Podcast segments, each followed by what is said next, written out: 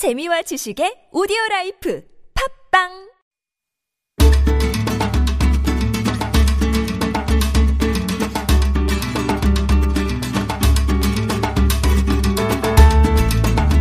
한 권의 책으로 나를 돌아보고 세상을 만나는 시간이죠. 한창완의 책가방. 세종대학교 만화 애니메이션학과 한창완 교수님 모셨습니다. 안녕하세요. 안녕하세요. 교수님은 책을 이렇게 고르실 때 기준이 있으실 것 같아요. 뭐 작가, 제목, 표지, 네. 느낌. 저는 어, 책은요. 예. 그 우리가 인생을 살면서 몇 가지는 팬덤을 갖고 살아야 된다는 생각이 듭니다. 아, 그래서 저는 어, 제가 좋아하는 작가를 일단 고릅니다. 예. 소설가면 소설가, 에세이스트면 에세이스트, 기자면 기자. 아. 그 글쟁이들이 있어요, 몇 명이. 제가 좋아하는 네네네네. 글쟁이들이. 그분들이 일단 신간을 내시면 내면 봅니다. 아, 네. 네, 그래서 살아있네. 그럼 책을 사는 거고 많이 바쁜 모양이다. 이러면 이제 간단히 보고 말고 음. 그렇고요. 이제 그리고 나서도 어 구할 책이 없다. 이제 그러면 이제 소재를 보죠. 음. 소재. 지금 가장 내가 필요한 정보가 어디에 있나. 아, 몸이 뭐 피곤하면 소설을 읽는 거고 네네. 더 어, 외로우면 시를 읽는 거고 아, 그렇지 않겠습니까? 아. 그다음에 뭐 지금 이슈가 아주 강한 게 있으면 그 이슈에 대해서 저 생각을 정리하려면 거기에 대한 전문 서적을 보는 거고 어. 이게 그 상황에 따라서도 소재는 달라지는 것 같습니다. 교수님께 서점 많이 가시잖아요. 네네. 가시면 제일 먼저 어디를 가세요? 저는 문학 쪽 갑니다. 문학 쪽 예, 가서 쓰- 비문학 먼저 봅니다. 예, 베스트셀러 이런 거 쫙 쑥. 그렇죠. 일단 신간. 어, 신간, 네, 신간. 신간 베스트 어. 봅니다. 신간 베스트를 보고요. 근데 일단 저는 서점 가기 전에 어, 잡지와 신문에 있는 주별로 한 번씩 그게 금요일 내진 토요일 날 신간 정보가 나오죠. 네, 아, 보고. 온라인 서점에서도 신간 정보가 나옵니다. 이제 그런 것들을 집에서 한 두시간 정도 보면 어. 거의 뭐 다 볼 수 있습니다. 그러면 가장 흥미로운 건 반복적으로 얘기해 준 책이 있어요. 예. 네, 너무 반복적이면 기업형이고 어. 그런데 정말 그렇게까지 출판사에서 마케팅 비용을 쓰지 않았을 것 같은 책인데 여러 군데 소개된 책들이 있습니다. 어. 네, 그러면 구매가 좀 당기죠. 아. 어, 요건 뭐인가 봐야 되겠다. 네. 네, 그러면 대부분 오프라인 가서 보고 저도 개인적으로는 오프라인에서는 당장 그날 안본막 제가 못 깨들 같은 책은 음. 그 자리에 사지만 정말 몇 가지 책은 다시 온라인으로 구매하는 몇 퍼센트의 또 할인도. 네 그렇게 하고 있습니다. 예. 자, 그럼 오늘은 어떤 책을 가져오셨을까요? 자, 오늘도 책에 관련된 내용입니다. 아, 우리가 사실은 책을 왜 보냐, 뭐 그런 얘기를 많이 하죠. 그리고 저는 요즘 그런 생각이 들어요. 한 번씩 제가 초등학교 다닐 때보다, 대학교 다닐 때보다 점점 세상이 좋아지고 있구나. 특히, 어, 뭐 우리나라 아이돌 스타들이 갖고 있는 한류의 바람도 그렇지만, 어, 우리가 얘기하는 이제 그, 어, 한류의 바람도 그렇지만 IT 선진국으로 발달돼서 전자제품 같은 거 보면 정말 잘 만들거든요. 예전엔 뭐 미제, 일제 이런 하면 되게 웃음이 나오는 단어들인데 옛날엔 미제, 일제 요즘은 택도 없습니다. 국산이 최고입니다. 자동차도 네. 아주 이쁘게 잘 만들고 그래서 이런 것들 보면서 아 우리 세대가 열심히 살아서 그런 건가? 우리 부모님도 열심히 살았지만 그게 아니라 우리 모두가 열심히 살고 있구나. 음. 그런데 그 더 나은 삶을 그렇게 열심히 살았는데도 불구하고 사람들이 많이 힘들어하는 나라예요, 우리나라가. 그게 뭐냐면 뭐를 많이 갖추고 더 넓은 집에 좋은 곳에 많이 맛있는 걸 먹어도 어딘가가 허한 겁니다. 그게 뭐냐면 사람은요, 제 개인적인 판단입니다만은 우리 몸에는 여러 개의 방이 있는 것 같아요. 그 방을 채울 수 있는 아이템들은 반드시 있어야 되는데 그 아이템이 돈이 많다, 많이 먹었다, 건강하다, 다이어트 했다, 뭐 이런다고 해서 그게 다 채워지지 않는 거예요. 특히 사람으로도 안 채워진 공간이 있습니다. 그게 바로 책이다라는 거죠. 그 책을 봐야지만 결국은 그 한 가지 채우지 않는 묘한 것까지가 뿌듯해지지 않나. 아. 그런데 이런 제가 저도 책을 소개해드리는 말씀을 드리지만 그 책을 소개받을 수 있는 공간이 사실은 쉽지 않다는 거고 또 책을 소개받기 위해서 또 열심히 자료를 찾아야 되는 문제가 발생합니다. 그때마다 일과를 끝내고 집에 갈 때 문득 집 앞에서 맛있는 김밥을 사고 맛있는 차를 마시고 뭐 맛있는 사, 어, 다른 음식을 우리가 사가지고 들어가듯이 동네 책방이 있으면 음. 그래서 요즘은 어, 그 저희 집이 여기 상암동 근처인데 저희 집에서부터 예전에 있던 기찻길 따라서 산책을 하기 시작하면 홍대 입구를 거쳐서 어, 거의 뭐 용산까지 가는 어. 지금 그 우리가 아, 그 숲길이 조성돼 있습니다. 네네네. 그 주위를 보면 숲길뿐만이 아니라 아파트들도 새롭게 다 들어섰어요. 그 상가에 조금씩 다른 모습이 보입니다. 예전에 상가는 음식점밖에 없었거든요. 부동산과 음식점. 근데 요즘은 꽃집도 보이고요. 이게 걸어 다녀야 보이시는 거예요. 차 타면 절대 안 보입니다. 예, 꽃집도 보이고요. 서점도 조금씩 보이기 시작합니다. 아, 저는 동네 서점이라는 게 우리가 숨 쉴 수 있는 또 다른 방독면 내지는 산소호흡기 같은 게 아닌가라는 어. 생각을 합니다. 그래서 동네 서점이 잘 됐으면 하는 마음을 갖고 있는데 바로 그 동네 서점의 어려움 점 그리고 가능성 우리가 동네 서점을 어떻게 이용해야 되는가 이걸 정리한 책이 나와서 오늘 소개해드릴까 합니다. 아, 출판 평론가로 유명하신 한미화 평론가가 쓴 책입니다. 동네 책방 생존 탐구란 책입니다. 동네 책방 생존 탐구 한미화 출판 평론가가 쓴 책 오늘 함께 하겠습니다. 자, 그러면 미리미리 퀴즈를 하나 드리고 갈게요. 동네 책방을 찾아다니는 사람들이 많아지면서 이 말이 생겼다고 합니다. 원래는 산티아고 이것길처럼 종교적인 의미가 있는 곳을 찾아다닐 때 많이 쓰는 말인데요. 다음 중에 무엇일까요? 1번 책방 순서, 2번 책방 순례, 3번 책방 순정. 예, 정답 아시는 분들은 TBS 앱이나 50원의 유료 문자 메시지 우물정 0951번으로 보내주시면 되겠습니다. 뭐 빵집도 그렇고 책방도 그렇고 요 말 많이 쓰더라고요. 1번 책방 순서, 2번 책방 순례, 3번 책방 순정. 자, 내용 좀 살펴볼까요? 네, 일본에 가보면 우리가 흔히 그 서점에 대한 혁신을 얘기할 때 일본의 츠타야 서점을 얘기합니다. 츠타야 서점. 네, 아주 저도 책도 몇 번 소개해드린 적이 예, 있습니다. 예. 츠타야 서점은 책의 내용을 이렇게 서가에다 진열을 할 때 우리가 말하는 문학, 뭐 경제 이렇게 배열하지 않습니다. 음, 어떻게 배열하냐? 라이프 스타일로 배열한다고 그랬어요. 육아. 음. 해가지고 육아라고 써진 책 서가 앞에는 어린 놀이터가 있어요. 음. 애들 직접 와서 놀게 하는 거예요. 그 뒤에 육아 정말 아이의 육아를 위한 책만 있는 게 아니라 육아에 필요한 인테리어, 음. 육아에 필요한 장난감, 그 다음에 가구, 소품, 거기에 맞는 의상, 하다못해 심리학책까지. 와. 그러니까 하나의 라이프 스타일을 위해서 필요한 일상의 모든 정보가 한 군데에 모여 있는데 그 책들을 고르는 엄마 아빠의 눈앞에는 아이가 친구들과 놀고 있다는 거죠. 와. 그게 츠타야 서점입니다. 그러다 보니까 아버지 이렇게 daddy's room이라고 음. 아버지 공간이라고 보는 곳에 가면 바이크, 드론, 자동차, 예. 뭐 헬스 뭐 이런 것들이 잔뜩 있는 책과 함께 그런 도구들도 같이 파는 매장들이 있는 겁니다. 음. 그러니까 츠타야에서 좀 아침에 문을 열면 오후 5시까지 전 가족이 한 번 와서 안 나간다는 거예요. 재밌겠네요. 네. 예. 이게 백화점보다 더 나은 공간이 돼가고 있다. 아마 이 공간의 고민과 90년대 초에 외국에 어학연수 가신 분들은 외국 서점 특히 뉴욕의 서점 가보면 아실 겁니다. 커피를 마시면서 책을 보고 앉아 있고 음, 서점에서 음. 새 책을 뽑아가지고 그 앞에서 노트북으로 작업을 하고 있는 사람들을 보면서 야 서점이 카페야? 라고 놀랬던 분들이 있을 건데 지금 2020년이 넘어서 이제 우리의 서점도 그렇죠. 그렇게 되고 있죠. 예. 아마 뉴욕이나 파리의 서점의 모습과 치타의 서점이 이제 우리 서점에서도 발견되고 있습니다. 근데 그게 모두가 대형 서점이라는 거죠. 음. 그러면 그런 것들이 조금 더 아기자기하게 동네에 있으면 어떨까? 뭐 그런 고민들이 누구나 하는 거고 또 예전에 하던 말, 아유 뭐 회사 그만두면 과일 팔면 되지. 뭐 이, 요- 이, 이런 분들이 예전에 있었지만 요즘은 조금 더 달라졌죠. 책방을 내고 싶다. 음. 책을 정말 좋아하는 사람들이 정말 좋아하는 책을 사고 집에 갈 수 있는 책방을 열고 싶다. 이런 꿈들 갖고 계신 분들 분명히 있을 겁니다. 어. 그래서 오늘 이 책을 소개해 드리는데 이 책 시작하면서 저자가 이야기한 부분을 읽어 드리겠습니다. 네.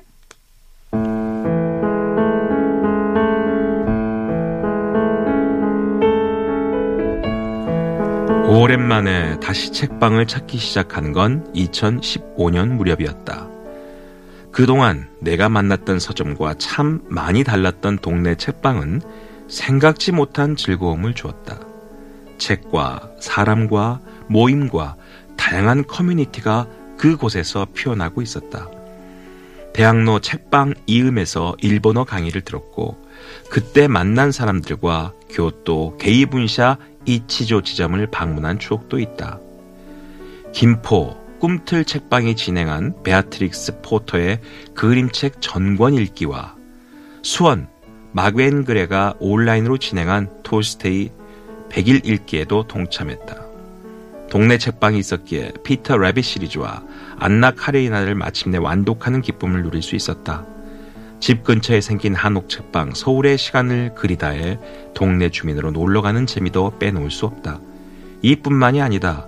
어디든 출장을 가거나 여행을 가면 꼭 그곳에는 어떤 책방이 어디에 있는지를 살피는 버릇도 생겼다. 갈수록 책 읽는 사람이 줄고 책보다 디지털 컨텐츠가 더 각광받는 시대로 이행하고 있다. 책이라는 미디어가 처음 세상의 모습을 드러낸 이후부터 지금껏 그랬듯 시대에 맞게 책의 물성은 변하고 책방의 모습도 달라질 테다. 그래도 변하지 않는 것이 있다. 지금보다 더 나은 사람이 되고 싶은 사람들. 여기가 아닌 저기를 꿈꾸는 사람들. 책을 읽으며 자신을 성찰하는 사람들이 있는 한 책과 책방은 인간과 더불어 살아가리라는 점이다. 이미 책방을 다룬 책이 많지만 한 권을 더하는 건 결국 책방이 책의 미래와 다 있기 때문이다. 누군가 내게 우주가 바뀌는 날 어디에 있었냐고 묻는다면 그때 나는 바로 책방에 있었다 고 답하고 싶다.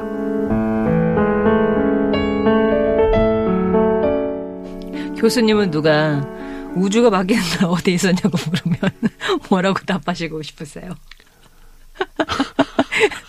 연구실에 있었다. 네. 그 아, 좋은 사람들하고 있었, 있겠다. 그러겠죠. 네. 근데 사실은 이 책을 읽으면서 저도 그런 생각이 들었어요. 어, 큰 길가에 음. 지하철로 가는 길이나 아니면 어, 버스 정장 가는 길에 큰 창문이 있는 서점이 있어요. 아, 그큰 창문 한가운데 딱 책 한 권만 올려놓는 거예요. 예. 요일별로. 아, 진짜 그런 때가 있다는 거 아니면 상상을 하시는 거예요? 상상을. 아, 네네. 예. 근데 그런 책방이 있더라고. 아, 진짜로. 아. 그런 책방이 있습니다. 아, 이 중에 소개된 책도 있습니다. 네네. 한 권의 책만 소개하고 한 권의 책만 반 석방 책방도 있습니다. 어. 동네 서점 중에. 정말 저는 그런 큐레이션이 필요하다는 생각이 들어요. 어. 그럼 아침에 월요일에 출근하면서 궁금한 거야. 오늘은 저 어. 책방에서 뭔 얘기를 할까? 어. 멍하니 한번 책을 보고 그 책을 찾겠죠. 그럼 또 저녁에 퇴근할 때 보면 그 책에 대한 모임들이 써 있죠. 음. 뭐 저자를 부를 수도 있겠고 아니면 그 책을 사본 사람들의 낭독회도 있을 음. 거고 그런 것들을 보면서 저 책을 한번 읽어보고 싶다. 근데 화요일 되면 또 다른 책이 올라와 있고 그래서 그런 책들을 살 수 있는 공간 물론 요즘 온라인 책방 가보면 한 방에 그냥 집에 배달됩니다. 음. 그런 건 뭐 쉽죠. 근데 그렇게 할 수 있는 게 아니라 와 나에게 그 시간을 궁금하게 하는 공간 음. 그리고 나 말고 다른 사람들이 그 책에 대한 반응을 오픈라인에서 어떻게 하고 있는 책방 이런 것들을 좀 고민하게 해주는 책방이 있었으면 음. 내 동네가 참 내가 사는 동네가 좀 따뜻하게 느껴지지 않을까 아마 그런 고민에서 이 동네 책방도 시작되는 게 아닌가 싶습니다. 네. 자, 그러면 이제 본격적인 얘기는요, 저희가 교통 상황 듣고 와서 말씀 나누도록 하겠습니다. 서울시내 상황입니다. 강소라 리포터. 네, 올림픽대로 하남 방면 노량진 수산시장 앞에 추돌 사고가 있었는데요. 조금 전 처리는 됐습니다. 교통량과 사고의 여파로 이 방면 여의도에서 반포까지 아직은 밀립니다. 반대 김포 방면 잠실에서 성수까지 더디게 이동하는 정도인데 이후 흐름은 좋고요. 강변북로 구리 쪽 가양대교에서 양화대교 사이, 서강대교에서 한남대교까지 밀립니다.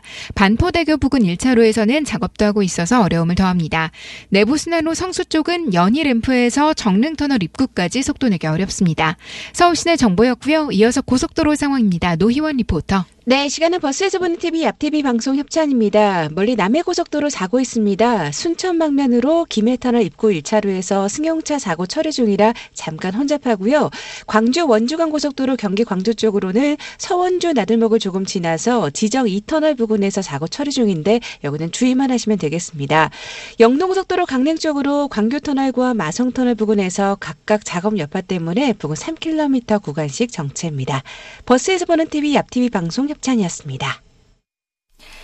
네, 오늘은 한미화, 예, 출판평론가가 쓴 동네 책방 생존 탐구라는 책, 한창원의 책가방에서 만나보고 있는데요. 그러니까 동네 책방들을 소개하고 이 책방들이 어떻게 버텨내는가 뭐 이런 거를 그렇습니다. 그 새로운 오늘- 아이디어들 그리고 네.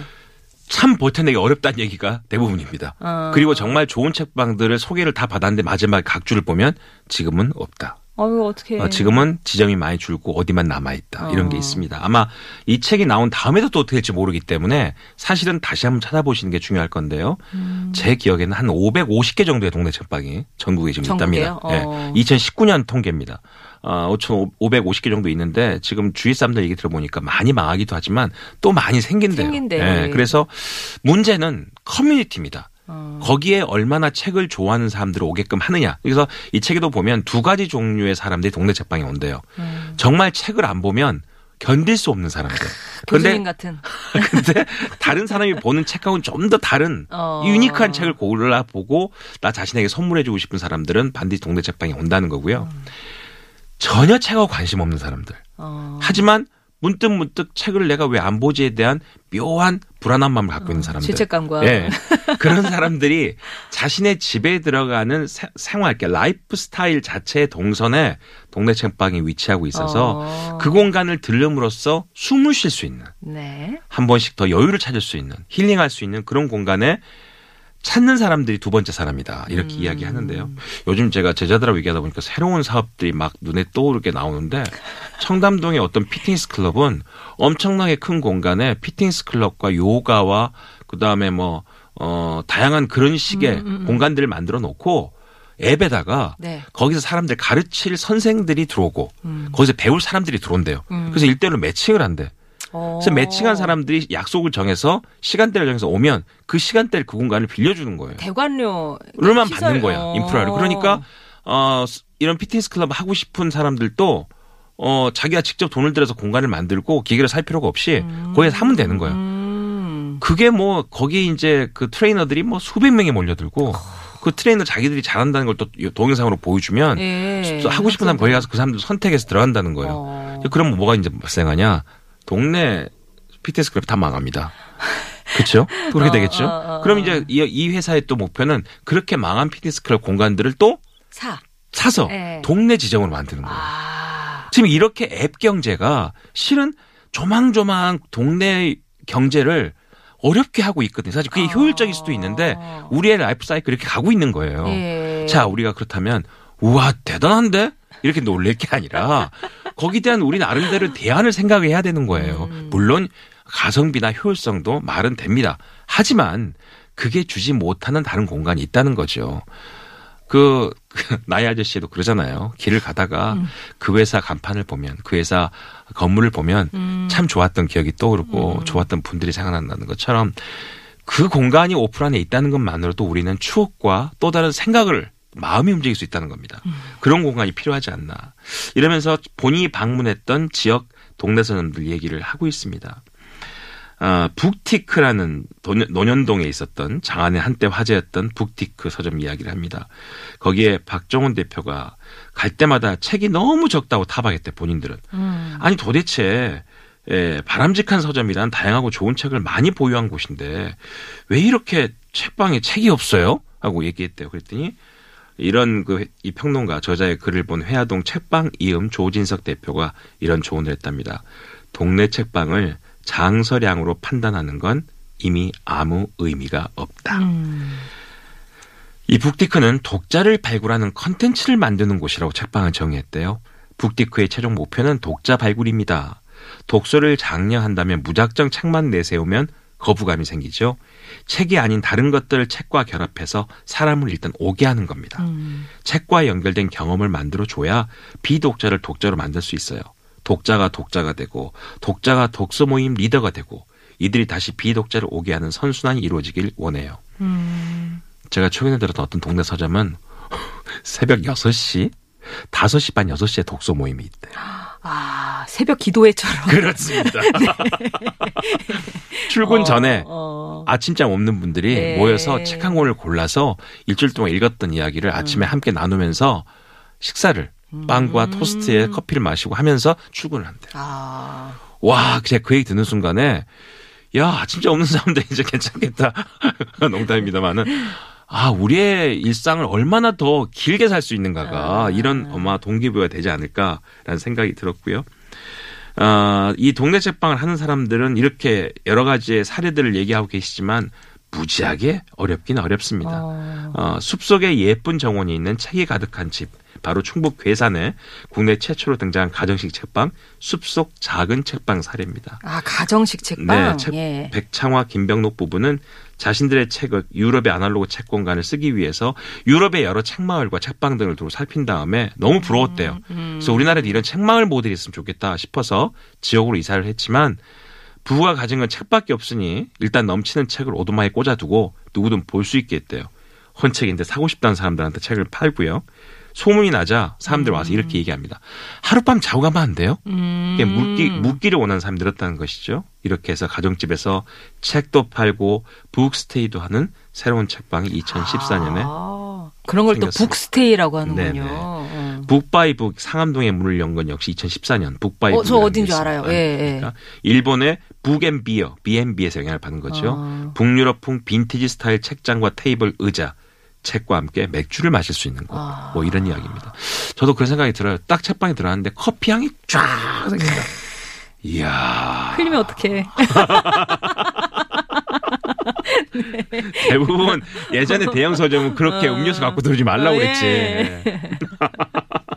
이 정도의 분위기를 아시는 분들은 조심하겠죠. 예. 이렇게 다양한 아이디어와 책방들이 우리 주위에는 생존해 있었습니다. 물론 아주 어렵게 지금도 어, 연연하는 곳도 있고 또 그거를 보다 나, 다양하게 커뮤니티를 만들어서 사람들 오게끔 한 책방도 음. 있습니다. 근데 그 책방들이 있는 이유는 저는 이 책 읽으면서 그 생각이 들었어요.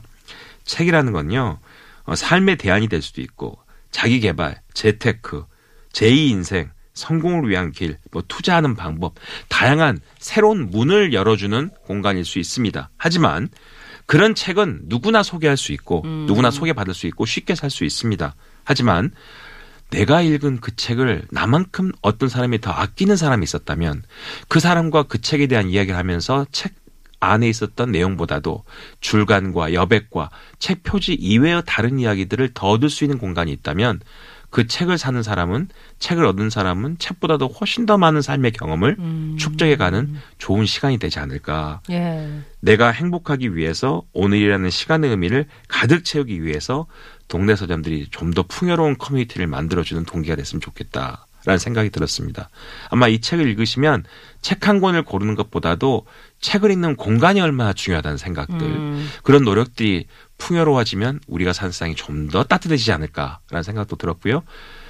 동네 책방을 준비하시는 분들 한번 이 책을 보시고 정말 멋진 책방들이 좀 우리 주위에 많이 생겼으면 좋겠습니다. 그런 생각에서 오늘 이 책 소개드렸습니다. 그러고 보면 이 책방 주인들은 그 책을 파시는 분이 아니라 문화 기획자 같다는 맞습니다. 예, 영, 영역이 훨씬 넓어지는 네네. 그런 역할을 가져가시는 것 같네요.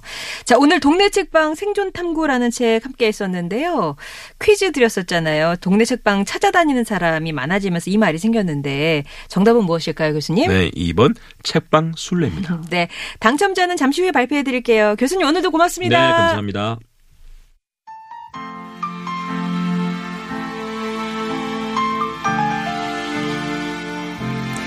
진짜 가벼운 마음으로 순리할 수 있는 책방들이 주위에 많이 생겼으면 좋겠네요.